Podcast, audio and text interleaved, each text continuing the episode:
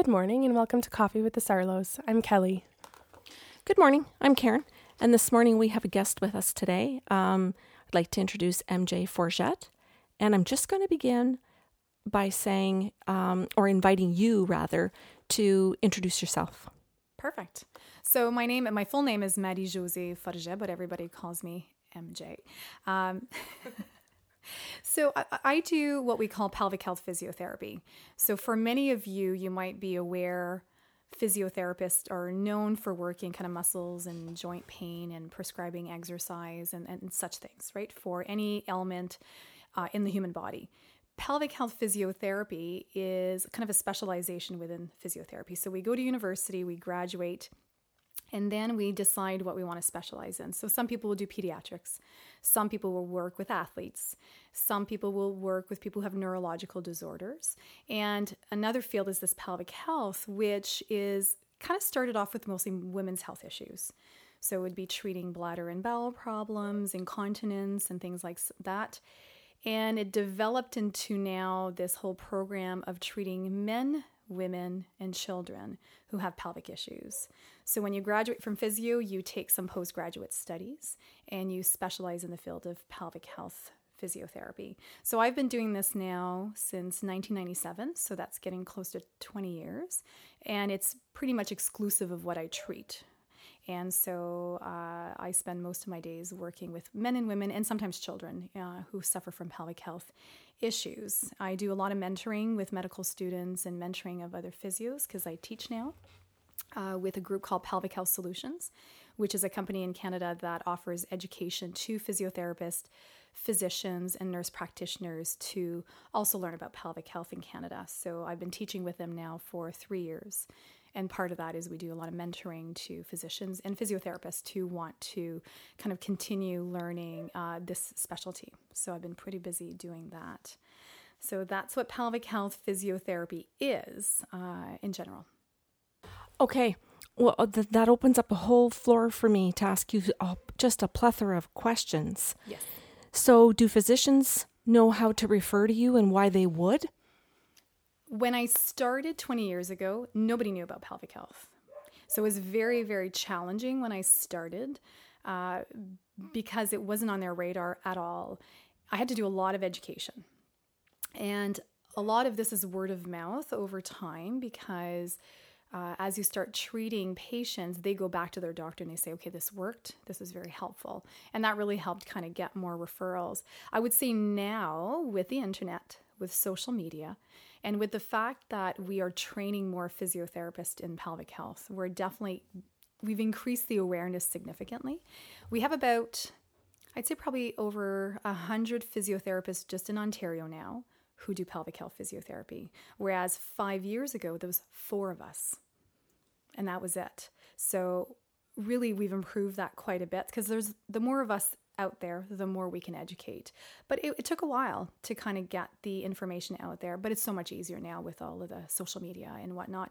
There's also been a lot of really good research that came out that really supports that what we do is helpful, right? And doctors want to see the research. They want to know that there's evidence behind what you do.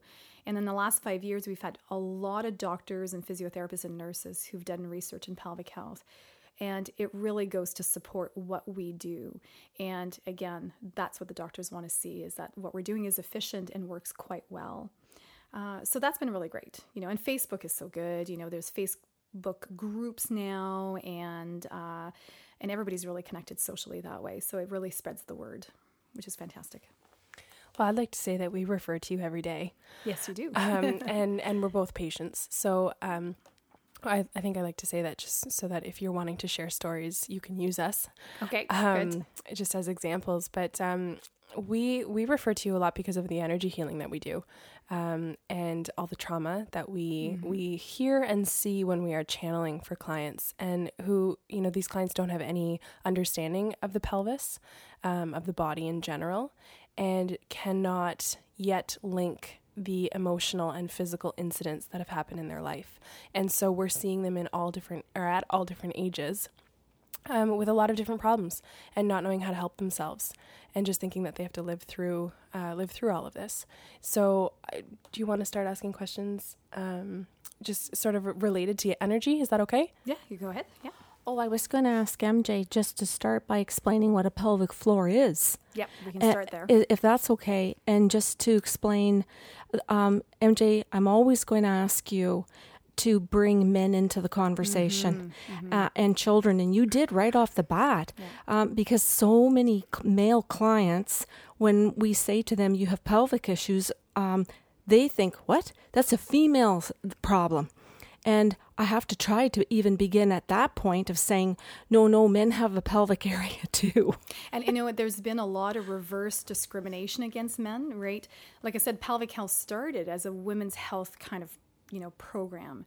And there was not a lot of focus on men. And really, even when I started, uh, I really didn't think I was going to be treating men until my first man showed up for an assessment. And it was a pelvic pain. It was pain on top of that, which I really wasn't prepared for. So he was fantastic because he um, he came in with a series of books. So he was very well prepared. He was a PhD student, and he looked at me and he said, "MJ, I have pain down there." And I think he saw the look on my face because I wasn't prepared. You know, it was my first guy to come in for treatment. And he's like, I've done my research. I know it's my pelvic floor. And, you know, the good thing is, is that I learned with him, right? Because he was willing, he knew I didn't have a lot of experience at the time treating men. And he was willing for us to kind of experiment and try different things, right? Which is really great. I learned a lot from my patients. But I learned very quickly that men are discriminated against because we've done really good work in researching pelvic issues with women because we've always thought of it as a woman problem because we have children, we're the ones that get pregnant but men have a lot of issues down there. So if we're going to talk about the pelvic floor, um, it is the same in men and women. There's a couple of little differences, but really it's the same for both. So if we're talking about the pelvic floor muscles, if you visualize, if you're sitting tall in your chair and you think of where your pubic bone is in the front and you visualize where your tailbone is at the back, and if you sit tall and you can feel those two little bones at the bottom of your pelvis, those are your sit bones. Your pelvic floor starts from your, your pubic bone in the front. It comes all the way back to your tailbone and it spans to the each side to your sit bones. So it's a big, big muscle and it's kind of deep inside your body, so you can't always feel it. You have no awareness of it because you can't see it, right? That's part of the problem, right? We can't see it. And if we can't see it, we don't sense it very well. And what the pelvic floor does, it's got a lot of jobs. It's a very busy muscle. It it acts like a shelf. So it holds up your pelvic organs, men and women. So for women that means it holds up her bladder, it holds up her uterus, it holds up her rectum. For men, it holds up their bladder and holds up their rectum. So it keeps everything in good position. And the second thing that it does is it will tighten if you are going to do something like coughing, sneezing, laughing, lifting, or exercising. It'll tighten up to close off all of your openings so you don't leak urine or lose bowel control. So that's very important. It is the main muscle that we use for sexual function. So that means that for both men and women, these are the muscles that allow us to have sensation sensation during intercourse. It allows us to have an orgasm. So for women, it gives us a clitoral orgasm. For men, it maintains erections. So it's what is responsible for maintaining an erection. So that's very important for guys. Then it's part of our core. So when we talk about core strength, everybody knows about core strength because we talk about that in the gym.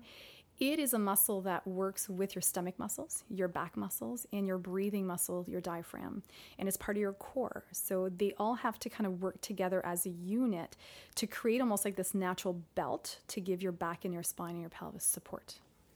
I don't think everyone does understand the core. No, because no, uh, yeah. like when as you're saying this, it makes sense to me because I've been seeing you for a number of years, but most people just think of the core as the stomach muscles yeah, and yeah, exactly. and So- don't understand how they function together. No, and that's a big problem. I will say that's starting to change because in the fitness industry now, we've done enough presentations. There's a lot of us involved with fitness instructors that we're educating them on the pelvic floor. So they're starting to kind of really talk about that. But traditionally, what people would do with core is suck in their belly button. The problem is, is when you suck in your belly button, you're not using your pelvic floor necessarily. And so a lot of wom- women would, would complain and say, well, you know, it's not really helping my stomach. I'm not really feeling like I'm getting stronger, but we would ignore the pelvic floor. So that's a bit of an issue, and but it's improving, I would say, generally speaking. We still have some work to do at that front. So it's part of your core, so that's important, but it also has to relax. So it tightens up to keep you dry. It tightens up to let you get to the bathroom on time. It tightens up as part of your core, but it has to let go. And it has to let go so you can go to the bathroom and void, empty your bladder. And it has to relax to allow you to, to have a bowel movement. And so it has to completely open up and relax to do so. Okay, so that's that can be very relevant when we're going to talk about constipation or pain. It also has to relax to give birth, right? And that's part of the, one of the reasons women come to see me is because when we give birth, our babies, as we deliver vaginally, really stretch the pelvic floor. So they do relax and open up. And that can be a problem and that can cause some bladder issues. It also has to relax for intercourse. So, intercourse for women putting in a tampon or having a pap exam or a gynecological exam and having a speculum put in, those muscles have to relax to allow that to happen. So, the pelvic floor is very important and it does a lot of things we don't realize in both men and women. And the only difference between men and women is really um, in women, we have one of the muscles that we have in common with men. In women, it's open, and in men, it's closed. And the only difference for that is we have a vagina, so we have an extra opening, so that muscle will be open. And that's where we run into problems with what we call a prolapse. So women have prolapse, but men do not. Prolapse is when you have your bladder or your uterus or your rectum not kind of sitting in the right position and you feel a lot of heaviness almost like things are dropping in your pelvis okay? So women will say i feel like my bottom's falling out. Yeah every period. Every period. Yeah and it's worse during period because things are heavier right? So for women who've had children or vaginal deliveries um, that's a very common finding because we have to push so hard for those babies to come out and if you push for a long time, if your baby was very big, then you had to work a lot harder. And a lot of times the pelvic floor, which should act like a shelf, now has gotten kind of stretched a little bit. And so your organs are maybe not kind of as well supported. And so women will say that. Now, men don't have that because that muscle that's open in women is closed in men. So that's really the only difference. But everything else is the same. Men can have incontinence, bladder or bowel. Men can have pain, just like women do. Men can have sexual dysfunction or sexual pain or difficulty with erection, just like women can have those issues as well. So everything else is the same between men and women. Um, so that's kind of a general sense of what the pelvic floor does. Well, I hope that opens up a lot of conversations between couples because I don't know that all women could understand or would know to check in with a partner to ask them if they're in pain. And so maybe men feeling like they have to be masculine might hide that. It, it's a big problem. And one of the biggest issues with men specifically is that for men, every time they complain about pain down there, it gets blamed on the prostate. So the first thing the physicians will do, they'll they're going to check for a urinary tract infection and then they're going to check for prostate infection. And a lot of times, a pelvic floor problem is mistaken for a prostate infection. And so, men get put on multiple rounds of antibiotics to no avail. And so now maybe a year has gone by with these kind of persistent pain, no response to antibiotics. And at, at the end of the day, all it was was a pelvic floor problem. And, and that's a big, uh, a big source of frustration for men right now because they get mad that they didn't get referred to physio maybe early on. Okay. MJ, do you mind describing in the body what a man's symptoms would be? Like where he might experience that pain, if the it goes up the back, down the legs, around the butt, like all that kind of stuff? So if they have a pelvic floor problem, it can refer like honestly, it's it's a big variety, right? It could be pain at the tip of the penis. It could be testicular pain.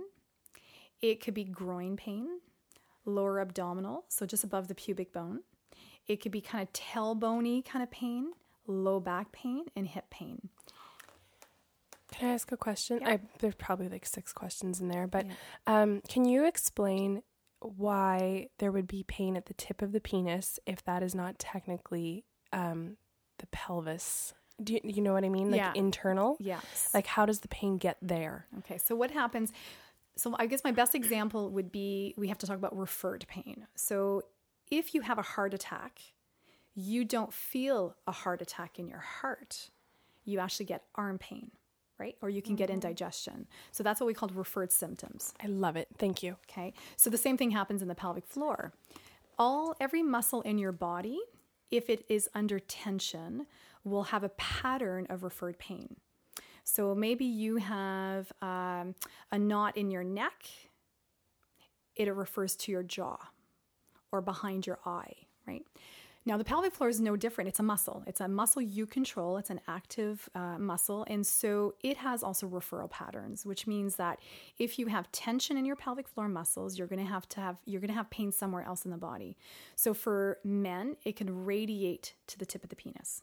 So it's not the tip of the penis is that that's the problem. There's nothing going on there, but that's where the tension in the pelvic floor refers pain to, or the testes or the tailbone. And so for the women, it's the same thing. We can get referred pain uh, in our whole vulva. We can have referred pain in our tailbone. We can have referred pain uh, to our pubic bone. We can have referred pain into a groin. So different parts of the pelvic floor muscles refer pain in different areas. Does that make sense? Yes, can I throw some in? Yeah. My some of mine Yes. In ahead. case someone's listening and goes, "Oh crap, that sounds like me." Yeah.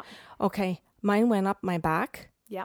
Uh, mine went uh, from my pelvic floor, uh, went down my legs. It went. It felt like uh, down my hamstrings. It felt like sciatica actually, um, and it went right into my heel of my foot. And it will imitate, it can imitate sciatica. It really can. That's why I said that. Yeah, no, so that is a common thing. And you know, and this is interesting because when I, again, when I started 20 years ago, I was kind of clueless to all of that. I mean, you learn as you go, right? It's all about experience. And I remember because I was mostly treating incontinence when I started. And as I was treating pelvic floors, women or men would say to me, You know what? Since you've been working on me, my back's been feeling better and my hips are feeling better and my sciatica is better. And I, I remember thinking, Okay, what am I doing? what, what did I do? So I ended up taking a lot of courses to try to figure out why I was making an impact on their back. And so now I just participate in a big study with McMaster University and my clinic, um, so Gateway Physiotherapy is where I work in North Bay. We were one of the centers for that study. So what happened is we looked at women specifically, so this was a female study. We'd like to do it for men too, but we looked at women who came to physio for low back pain. And they would come to physio, and then the physios in the clinic would say, okay, we're MJ's participating in a study. They would come and see me, and I would do an exam of their pelvic floor muscles. And what we were trying to determine was how many women with back pain had a pelvic floor problem. So we, I think we recruited over 100 women. So we're going to be publishing in the next few months. I don't know how I wasn't a part of that study. You weren't a patient at the time. so yes, you would have been part of that study. You would have been a good candidate. We so we recruited about 100 women and we asked them questions. Okay, how do you have bladder? Do you have incontinence? So do you leak urine when you cough, when you sneeze, when you laugh? Uh, do you leak urine on the way to the bathroom? So that was one question. Do you have constipation? Because that's another pelvic floor problem. We asked them, do you have pain with intercourse? Because that's a sign of a pelvic floor issue. And we said, do you have pain in your genitalia? So for women, it's like clitoral pain, vaginal pain, rectal pain. So we wanted to kind of get a sense. 96% of the women we assessed had a pelvic floor problem. And of those women, I think it was over 80%, it was tension in their pelvic floor.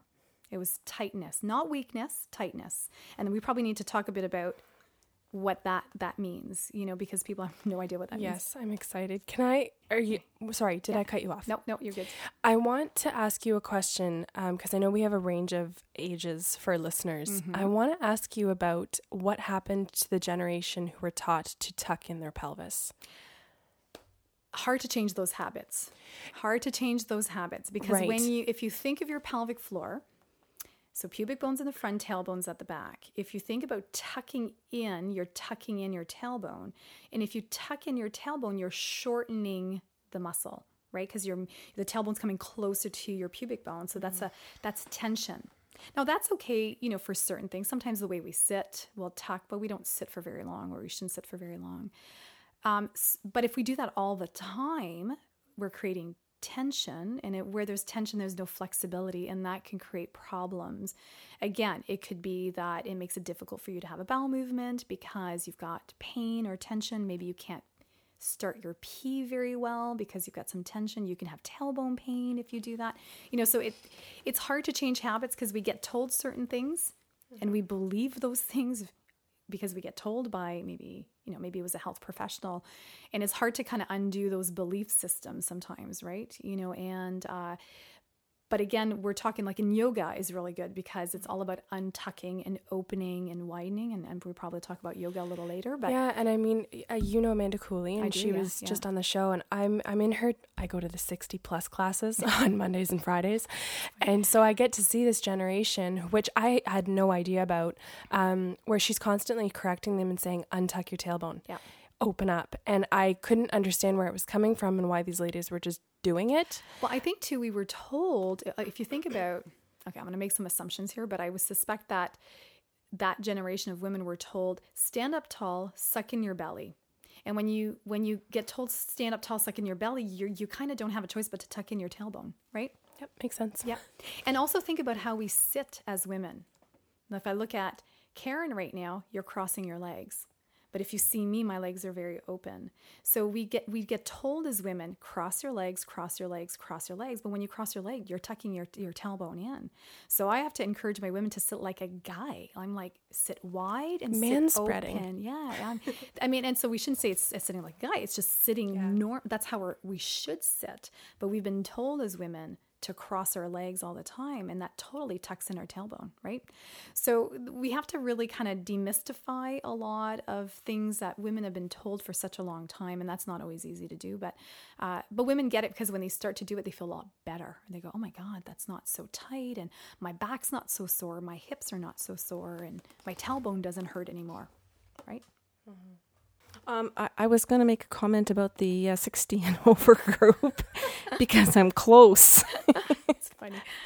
Um, I'm I'm just that whole group. I'm, it's not that I'm trying to defend them or anything, but we were told to do that to be thinner. Oh, interesting. We were told things like that. I remember being told to stand straight and tuck the tailbone in, tuck my t- like suck your gut in. Suck your gut and in, it was know. to look thinner. We mm. like at that age, Twiggy was out. Oh, okay. Yeah. And you're sense. you're looking and I mean some young women these days might still say the models are still that thin or even thinner.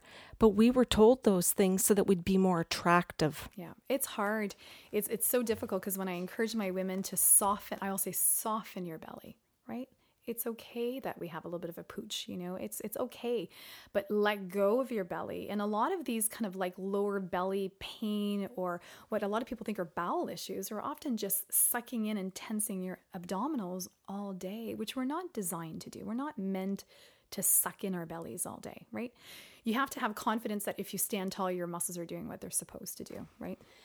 Mj um, Joe Hurd was here and oh, yeah. Uh, Joe's an ergonomist. Yep. She's in a couple of the like an, uh, earlier shows and a kinesiologist. And I remember one day she stood beside me and said, "What the hell are you doing?" And I was like, "Well, what?" And she said, "Like let your stomach out." Yep. She said, "You're you're you're pulling you're you're tucking your tummy in." She says, "Look at the way that I'm standing. Your posture is wrong." And she the way she stood gave her like a little belly look. Mm-hmm. And Joe doesn't have a little belly but it made it look like she did. And I said, But Joe, you kind of look like you got a little bit of a paunch there. And she said, That's right. That's exactly how we're supposed to stand and look. Yeah. I mean, we're not going to be flat. I mean, you know, at the end of the day, we've had children, you know, it's okay to have a little bit of a paunch. And when we're talking about pain, if you keep sucking in your belly all day and tucking in your tailbone, you're creating tension. Well, tension is not our friend you know and so if we're holding tension all day then we wonder why our backs are sore our hips are sore and we have tailbone pain and we have pain with bowel movements. It's because we're creating a system of tension versus allowing our bodies to do what they're supposed to do naturally just by having good posture. MJ, if we speak to to issues for men in that regard that have a, a I'll call it the belly, and, and you know some people call it the beer belly I, I don't you know whatever or and i'm seeing a lot lately of men who have hernias Mm-hmm. it's not that it's a pot belly they've got a massive hernia in there Yeah, it can happen. okay So women, men, I mean, both men and women can have hernias like abdominals, kind of like at the belly button area. We can both have uh, what they call inguinal hernias, which is kind of in the groin area.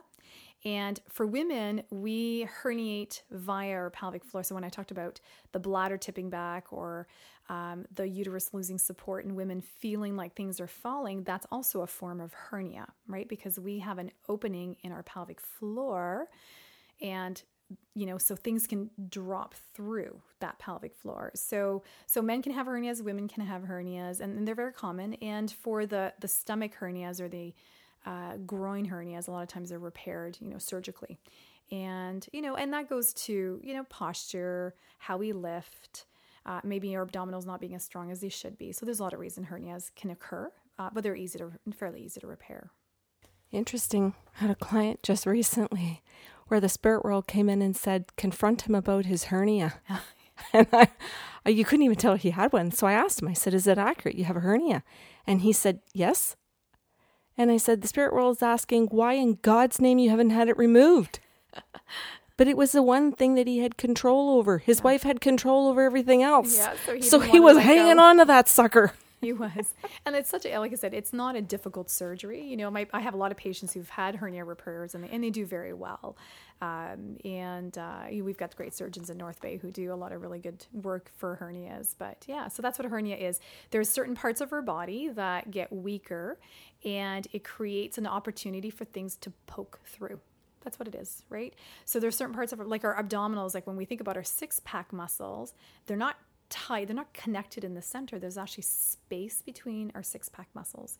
So the the, the tissue between your six pack muscles, um, you know, if it's under strain all day, then our bowels are behind it and it just kind of slightly kind of pushes. It doesn't go through, it doesn't work that way, but it nudges against that tissue and that's what creates the bump and that's a hernia and so what the doctors do is they go in and they just put a mesh in and they repair it right so it's it's quite straightforward When they go through that, MJ, is it important to see a physio after that? Yeah, it is because you can have some scar tissue, right? So they can have some scar tissue in that area that could create tension. And a lot of times, too, people don't know how to do certain things during the day, like how should you lift or carry things that are heavy or push and pull. Um, and so that can strain in your abdominals. So after a hernia repair, we want to protect what the surgeon has repaired. And so teaching them how to do things during the day is important and working scar tissue if they have any pain or restrictions, and then strengthening the muscles in that area to give everything good support. So yeah, there's always value to uh, to seeing physio, and for that, I'd say you can see any physio for that. So it doesn't have to be a pelvic health physiotherapist. Um, that could be what I would call like a normal orthopedic physiotherapist. Okay, so that is kind of in the realm of any physio who can work on that specifically. I want to ask when you have your when you have your clients in a day, because you said mainly you're you're just seeing pelvic uh, pelvic floors. Um, do you ask them their stories? I do. That's really important. And I ask everybody, I always start by saying, kind of who sent you to see me and what's the main issue that you need help with? And then I let them talk because I think we don't let people talk enough. And I usually sit back and I let them say what they need to say. So if somebody comes in for bladder issues like incontinence, so incontinence means, you know, if you cough, sneeze, or laugh, you lose a little bit of urine. That's a very common finding. So one in four women will have bladder incontinence. So if they come in, they'll say, okay, well, for me, I started jogging and now I'm leaking a lot of urine. Every time I run, I have to wear a pad. Right? So a lot of women will just kind of open up that way, uh, or they'll say, um, "I'm having you know constipation issues and whatnot." Where it becomes more relevant is when somebody comes in with pain. So if somebody comes in and their main complaint is that they are not able to have intercourse with their partner because it hurts too much, or they have vaginal pain, or they have penile pain if they're men there's a story behind that, right? Because because pain is, is consuming and pain really affects people's lives. By the time I typically see a patient who has had pain, they have had pain for a long time. Because what happens when you have pain in that area is that you end up seeing, on average, five to seven different doctors because if you have pain down there, it could be the doctors will often say, okay, well, it might be a urinary tract infection, so they'll test for that and maybe give you an antibiotic. Or maybe they think you have a yeast infection and they'll treat for that. And then when that doesn't work, then they'll test for other stuff. And when that doesn't work, they'll say, okay, well, maybe it's your bladder, so I'm going to send you to a urologist. And then you go to the urologist, and then they do tests, which takes a long time. And those tests come back negative. And then they say, well, maybe it's your bowel. And then you go see a gastroenterologist, and they do tests. So there's a few more months or a few more years. And when everything comes back negative, and the doctors say, well, I don't know why you have pain down there, that's usually when they say, okay, you need to go see a pelvic health physiotherapist. So, on average, and they've done studies, five to seven years. Now, if you've had pain in your genitalia and not able to have intercourse for all those years, or you're tolerating having painful intercourse, men or women, that's a long time with pain, and that affects your quality of life significantly. And that's a big problem. We need to fix that. We need to do a better job in healthcare to recognize quickly that like the tests need to be done. Like we, it can be a UTI, it can be a yeast infection, it could be a prostate infection, but if the tests come back negative, send them to a pelvic health physiotherapist. It's probably their pelvic floor, which is a muscle problem. You're talking my story, and I know you know that. Mm-hmm. Um, uh, of the more than five to seven doctors, Women's College in Toronto, um, many, many places, but also including in my story, MJ, by the time I was referred to you, I'd probably seen five physios. Mm-hmm. And I had also seen um, several chiropractors who also thought that it was um, uh, like, uh, what do you call it? Sciatica. Okay. And that the pain was referring from that stuff. So add to that mix, and that's why I asked you questions earlier about the physio part, that at that time, many physios didn't even know about you. They didn't know about the pelvic issues. And it was one particular physio in North Bay that when he said to me one day, Where do you feel this pain? And I told him, he went, Oh, you need a physio specialist. Mm-hmm. But before that, I'd seen at least five that didn't know. It, it's and that's still an issue. So the problem, so this is the problem when we're talking about bladder bowel health, sexual health, pain, that's not taught in university. It's not taught in the physio department in the physio uh, programs. And I would say to you that it's not talked about in medicine and medical school because I mentor medical students. I get the third year medical students from uh, the Northern Ontario School of Medicine. They come and spend a day with me, they shadow me, and they'll tell me, We are not taught this in school. Okay, so that's a big, so it's not taught in physio school, it's not taught in medicine. So now the other problem is that most physiotherapists and most doctors don't like to ask those questions either. So if you're not asking people, do you have bladder issues? Do you have bowel issues? Do you have pain? Do you have pain with intercourse? Do you have pain with bowel movements? Do you have tailbone pain? Um, we're not going to volunteer that information as women or men to our doctors. We're often too embarrassed about it. We think we're the only ones who have it. And we don't chat about it. We don't talk to our girlfriends about it. We, if you're a man, you're not talking to anybody about this. Mm-hmm. Um, you're not telling your doctor you have these issues, right? And the doctors are not asking the questions, and neither are the physios, right? So that's a problem because if you don't ask the right questions, then you don't know what the issue is. So we're trying now, we're offering courses that are for physios who have no interest in, in specializing pelvic health, but it's a course that okay, what questions do you need to ask your patients so that you know when to send them to a pelvic health physiotherapist. And you have to not be embarrassed, you have to not be shy, and you have to be comfortable with the subject. And most people are not. That's the problem. Nobody likes to talk about bladder and bowel function or sexual function with their patients. That's a big hurdle. Can I can I ask another, like throw out something else for you? And obviously, just inviting you to respond is the MRI. I was sent for several MRIs and it, nothing was caught in that either. I was sent for x rays, uh, ultrasound. There's just about everything in the medical community. And, I, and that's one of the reasons I've invited you. One of many. But um, that none of the imaging or testing, uh, including um, at all these different colleges and Lockwood Clinic and everything, Women's College and all that, the, the, there was no test for the pelvic floor. And it's not. So really, if you think of MRIs, CAT scans, we'll talk about those two. MRIs and CAT scans. I always tell people those are the tests that we're going to use to look at the scary stuff. So that's to really eliminate lumps and bumps and cancers and things like that, right? That's the value of an MRI and a CAT scan. You can see muscles. So you can see if there's a mass in a muscle, like if you had a cancer in your muscles, you can see that.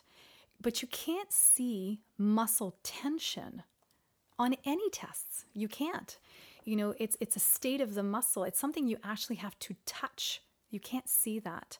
So, like I said, there's value to CAT scans, there's value to MRIs, there's value to x rays to see the things that we can see on an MRI, CAT scan, or uh, x rays, but you can't see muscle tension.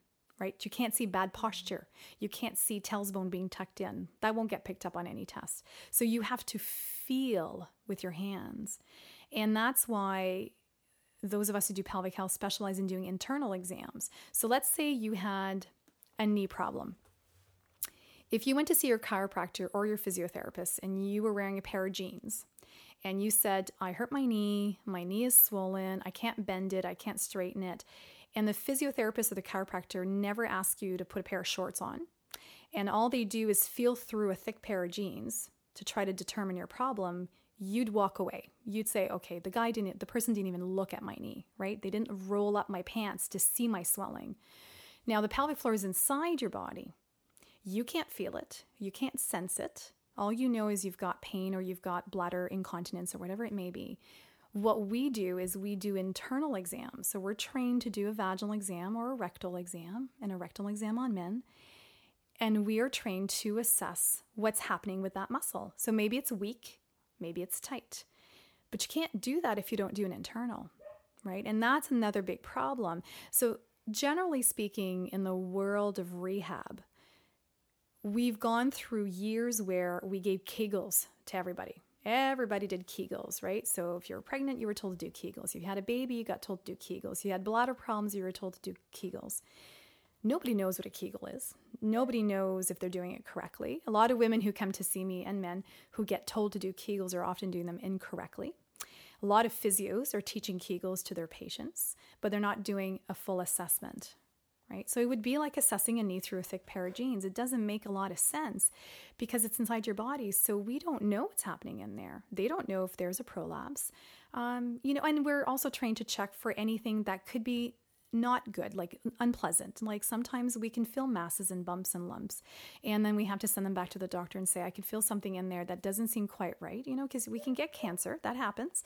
And so we're trained to do that. So if we weren't doing a proper exam, uh, we're really not helping people. And people do get very frustrated because they often come to the clinic and they'll say things like, I don't know why I'm here. I've been told to do Kegels. I've been doing them. It doesn't help. It doesn't work. And a lot of times the problem is is that they're not just weak, they're tight. They have tension. So if you've got tension in your muscle and then you do Kegels, which tightens more, you're going to have more pain, more discomfort. And that your your muscles are not going to function properly and their job is to control your bladder and your bowels. So you're going to have all sorts of problems. So there's a lot of education we've had to do now that we'll say, you know, it's not all about Kegels. They're, most of my patients do not do Kegels. They actually have to learn to let go and relax their pelvic floor before they can learn to do Kegels, if they even need to do Kegels. People who have pain don't need to do Kegels. It's actually going to make them worse. And then they get very frustrated. So that's a problem. So if you don't do a proper exam, how do you know if the pelvic floor is weak and how do you know if it's tight? Because you can't feel that from the outside. You have to go internal to feel that. And a lot of physios are having a hard time with that because um, I don't think they're getting that piece. Can I keep asking these questions from, I'll say, the other side here? Um, okay, I'm just going to throw something at you. So, um, I'm a middle aged woman and I go for my PAP once a year. Um, so, how come the old doc doesn't know this shit? Yeah. So, or is it good enough? Because, and I just word it, you know, in a slang mm-hmm. kind of way, just throwing something at you, MJ, because some of the listeners might think they're okay. Okay. They might, and I, because I know better, you know I do personally, but I'm saying some people are at home and might listen to this and go, well, I do that. You know, I think of some of the 70 and 80 year old women that will listen to this and not know the difference and think that that is what the doctor's doing. I don't need the other stuff. So, when a doctor, when you go in for your PAP, first of all, we'll be clear. I'm going to talk about Canadian doctors here because that's my experience. I'm not going to make a comment about doctors anywhere else but in Canada because um, we've had doctors do our courses and they have admitted, and we've had gynecologists take our courses and urologists take our courses and nurse practitioners take our courses. And they will admit freely that they are not taught in medical school or even when they're doing their fellowship in gynecology, which is, uh, I think, a f- three to four year kind of uh, fellowship, they're not taught to palpate the pelvic floor. They're not. So, what doctors do when they do an internal exam is they're putting the speculum in, which stretches your pelvic floor. So, how can they assess it to begin with? Because the speculum pushes on the pelvic floor. And they go in and they're just swabbing your cervix and checking your ovaries. And that is not what we do as pelvic floor physios. I'm not going to check your cervix. I am not trained to check your ovaries. That's not my job to do. I'm trained to look at the state of your muscles. Do you have a weak pelvic floor? Or do you have tension in your pelvic floor? That's what we're trained to do. So we do not use a speculum. You're not in stirrups. We're very gentle too. That's another big thing because when when women come to see me, they're afraid, right? They're very afraid of what the exam is going to be. They think we're going to use a speculum. And most of these women, the speculum is very uncomfortable for them too. And so there's none of that because if you're coming to see me for pain, I don't want to create more pain. I want to develop a trust and I want you to feel comfortable and at ease because we need to fix this problem. So the exam is a manual exam, and sometimes it's just one little finger that has to go in to check these muscles, and that's it. And when women are usually done with me, they'll say, okay, this is not at all what I expected. This is not like going to the doctors. But the doctors have to do what they have to do. That's very important what they're doing. But they are not trained to look at the pelvic floor. But that's also changing because they are, we're all going to the same conferences. So we talk about the pelvic floor. They're taking courses with us. So we're teaching them. So I have taught doctors how to check for pelvic floor weakness or for pelvic floor tension.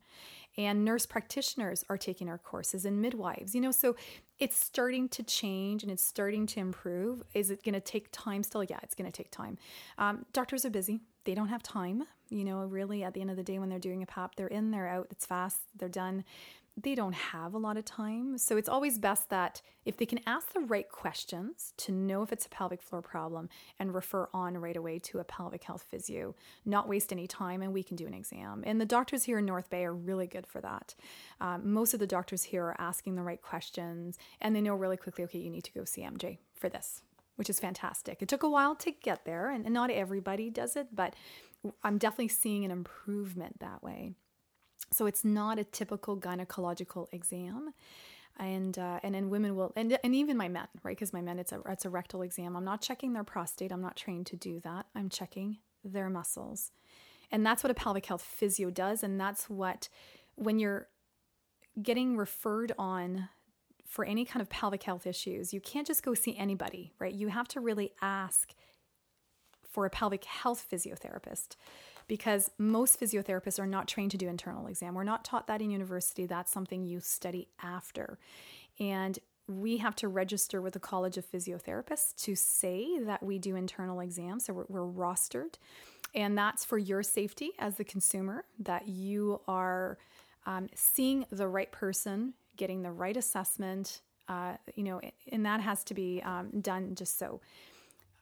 And the best way to kind of find a pelvic health physiotherapist uh, is to look online, and we have a website called uh, pelvichealthsolutions.ca, and you can find a pelvic health physio in Ontario and in Canada. And those are the physios that we've trained. You you can actually see too on like if you click on a name, we list all the courses they've taken. So the good thing with that as a consumer is you can see, oh, that physio only did two pelvic health courses, but that physio, who's just two blocks over, has done seven pelvic floor courses. So you can kind of really choose well who you see.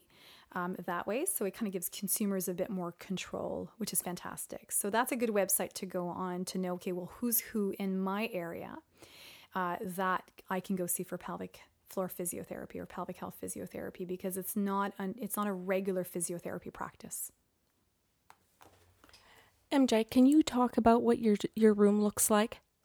Can you can you um, can you guide people through the first session a little bit in what they have to disrobe? Like like are because some people go to physio and there's there's eight beds and there's no curtains. Yeah. And they might be listening to this going, "What?" Yeah. Can you describe it a little bit? So, pelvic health physiotherapists, I mean, you're not, and it's exactly right. Most clinics are very open. Uh, because if we're just treating a knee and an ankle, it doesn't matter that you're in a private room. You could just come in with a pair of shorts. But for pelvic health, we have a private room where the door can be closed and locked if the patient wants that. Uh, some of us are lucky enough to have a bathroom in our private room, so you don't have to kind of leave the room to go to the bathroom. But that doesn't matter if you if the setup's not that way. The the main thing you want is a private room where you feel like you can talk and nobody's going to listen to you because listen i mean if we're talking about bladder bowel problems or sexual function and sexual pain um, you don't want anybody else to hear about that you want to feel like you've got your privacy and so that's really important when we start the exam typically and then this is in my practice i have sheets on the bed and i leave the room. Patients can go to the bathroom if they need to. They're asked to remove their pants and their underwear only. And then they lay on top of the sheet and then i have two other sheets over top. So i have a nice clean sheet and i have like almost like a warm fleecy sheet. Because i think it's kind of nice to feel like you're covered uh, it gives you a sense of security. Uh, so you know because you know as women know when we go to the gynecologist we get that little flimsy paper so you don't really feel like you're covered up right? But that's cost efficient so there's a reason that gets used. Um, i spent a little bit more money just making sure i have sheets. That's how i practice though there are pelvic floor physios who do use paper and that's okay too right? Because you're you're going to be well covered. I just chose to use sheets. And when I come back in the room, you're under the sheets, so it's not you're exposed for the world to see. And and like I said, for the most part, you're covered up. I don't really need to look at a lot of stuff because really, when we're doing a pelvic exam, I'm feeling for muscles. So I don't need to be looking in there like a gynecologist would or your family doctor. So a lot of times, as I'm assessing the pelvic floor, you're completely covered up. And that that's definitely more comfortable. And I'm sitting on the side of the bed. I'm not at the end of the bed like we do when we go for a PAP, which feels very impersonal and, and very cold. I'm beside the bed so I can see your face. I can make eye contact. If you're uncomfortable, I'll know. If you're nervous, I'll know. And then we can kind of talk about things. And then usually I kind of keep things light. So we're always like kind of talking about your family and, you know, what do you do for a living? You know, so we keep it very light um, to make you feel comfortable. So, and that's very typical of what a good pelvic health physiotherapist uh, will do. We need to build trust and make you feel comfortable, right? and that's really important. So that's kind of typically the setup. The exam doesn't last very long. You know, I'm, you know, for the first time you come in, maybe 15 minutes at the most. And then there's a lot of time spent on education and teaching you. If you're weak, we'll teach you how to do Kegels. If you've got tension and pain, then we're going to teach you some techniques to help relax those muscles that are tight and whatnot. I wanted to add to um, that you're walked through every step the process. So, like, you give such great instruction to your clients, um, just, you know, in order to disrobe. And then when you come back in and it's going to be the internal exam, you tell me where everything's going, what sensations I'm probably going to feel, um, which muscles to relax, where I can rest my leg. There's so much um, support. Yeah, and that's really important because the control, we have to give you control right? So we'll explain the process because there's nothing worse with, and we've all experienced it, when you go for a PAP and you don't get told the speculum's going to come in, right? And it's cold and it's, you know, you got the gel on it and you, you kind of tighten up. So instead, it's better to say, okay, so I'm getting ready to do a vaginal exam. It's okay to feel pressure, but it's never okay to feel pain or burning. So if you do, let me know and, and I'll adjust my pressure and we're going to try to figure out why you have pain or why you have burning. And so that's important because again women and men are so clueless of that whole area of the body right i have women who do not know where their urethra is or even where the vagina actually is like a lot because and that's a, that's a common problem. So this is not an unusual thing, um, and and it's okay. There's nothing to be embarrassed about. I think that we never really did a good job. I think in, in sex ed to really explain kind of the different parts of the body really well to women and men. And so I'll take my time and say, okay, well, this is the vaginal opening, and this is where your urethra is, and this is where your clitoris is, and this is where your rectum is, you know. And women really, and men really appreciate that. And I think the more you know how your body works, the better connected you are with your pelvic floor, right? MJ, when you were doing internal pelvic, I could feel where the muscle was actually spasming. And I just wanted to, you to talk a little bit about a, a spasm. Is that okay? Yeah, it is. When you have when you have pain, what we're often going to feel, uh, what we're going to feel when we do an internal is we'll feel tension in the muscle. Sometimes it feels like a little a little bump or a lump underneath our fingers, right? It's hard to describe what tension is. Like if you take your thumb, if you keep your hand relaxed and you palpate the base of your thumb, that fleshy part of your thumb. So if you're relaxing your thumb and you palpate, that's like normal muscle tension.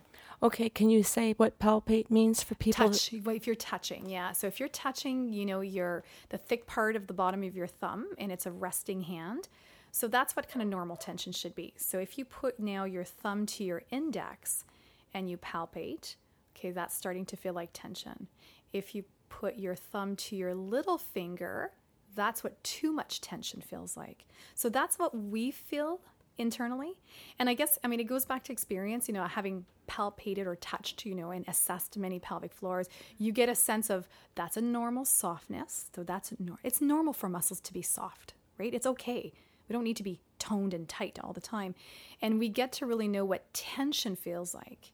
And the other thing, too, is when we find tension, we often reproduce pain, right? My patients will say, that's where it hurts. That's my tailbone pain. That's my vaginal pain. That's my uh, tip of my penis pain, right? So they'll so that's when we know okay, we're on a spot that is under too much tension. So we don't want a muscle to be too soft, too loosey goosey, but we don't want a muscle that's too tight. So that's what it feels like. So it's almost like the same idea when you're cooking a steak. You know, they kind of tell you, okay, if you touch the steak and it's like you can kind of push on it that's like medium rare you know so there's diff- it's the same thing with our muscles right so if you use the analogy of your thumb at rest that's what a relaxed pelvic floor should be okay can, is this good can yeah, i keep yeah, asking yeah, you things okay next next one because now we're internal yes okay I loved it when you wanted to educate me and you told me it was a clock. Yeah. yeah. Can you explain the clock yeah, because then? again, you we have no sense, right? You can't see this muscle. So the best way to, to kind of identify is say, okay, think of it like a clock. So if you think of your vaginal opening like a clock, um, 12 o'clock, I'll do different clocks. So depending on what I'm treating. So my typical clock would be, okay, 12 o'clock is kind of where your urethra sits. And the rest of the clock from 11 around to 1 o'clock is muscles. And we have different clocks. We have a clock at the opening. So we have little muscles at the opening, which are primarily the muscles that will give us pain with intercourse. So that's the first clock. And typically in women, because we're talking vaginal here, in women, the part of our clock that will hurt the most is like eight through to four o'clock, which makes sense because if you're going to try to have intercourse and your main complaint is pain with intercourse, it's often with penetration. And where most of the pressure is, is at the bottom of our vagina, right? So the bottom of the clock. If you go further in the pelvis, there's another clock, and those are your deeper muscles of your pelvic floor. And there's those muscles go around the clock again. So 12 o'clock would be more pubic bone, and then the rest of the clock is muscle again, but they're deeper inside. And those are the muscles that you use to help control bladder and bowel function. And they also are the muscles that can contribute to pain. And that's more like deep pain with intercourse that's back pain, hip pain, tailbone pain, vaginal pain. Okay, so we have two layers of muscles. So we have a superficial clock, a clock at the opening, and a deeper clock. And that's really helpful because if I'm going to give you some exercises to do at home, you've got to really picture in your mind where your muscles are. Right? So that's really important. And the clock really makes sense to people because they kind of go, oh, yeah, yeah. And they'll start to notice, you're right, when you press on eight o'clock, that's where my pain is, but I'm okay at four o'clock, right? So we can start identifying. I really like this because when you taught me this, then I could become more aware of my own muscles within my body in that area so that if I'm showing up to see you, I'm thinking, geez, I think it's at four o'clock and eight o'clock. and then if you're doing your assessment and you say, Karen, you know, it's just over here on the outside and I'm around four o'clock, I'm thinking, yes. You were right. and people do, people do learn to, you do learn to connect with your pelvic floor, right? You do learn to feel your pelvic floor. And I think we start off being completely clueless down there and have no connection. And then as and I'm always making a point that if I'm on your right side, I'm saying, I'm on your right side. Can you feel that I'm on the right side? And people go, Oh yeah, okay, yeah. But when we start, people go, I have no idea where you are in there, right? But as we as we work, people go, Oh, I can tell you're on the right side. Oh, I can tell you're on the left side.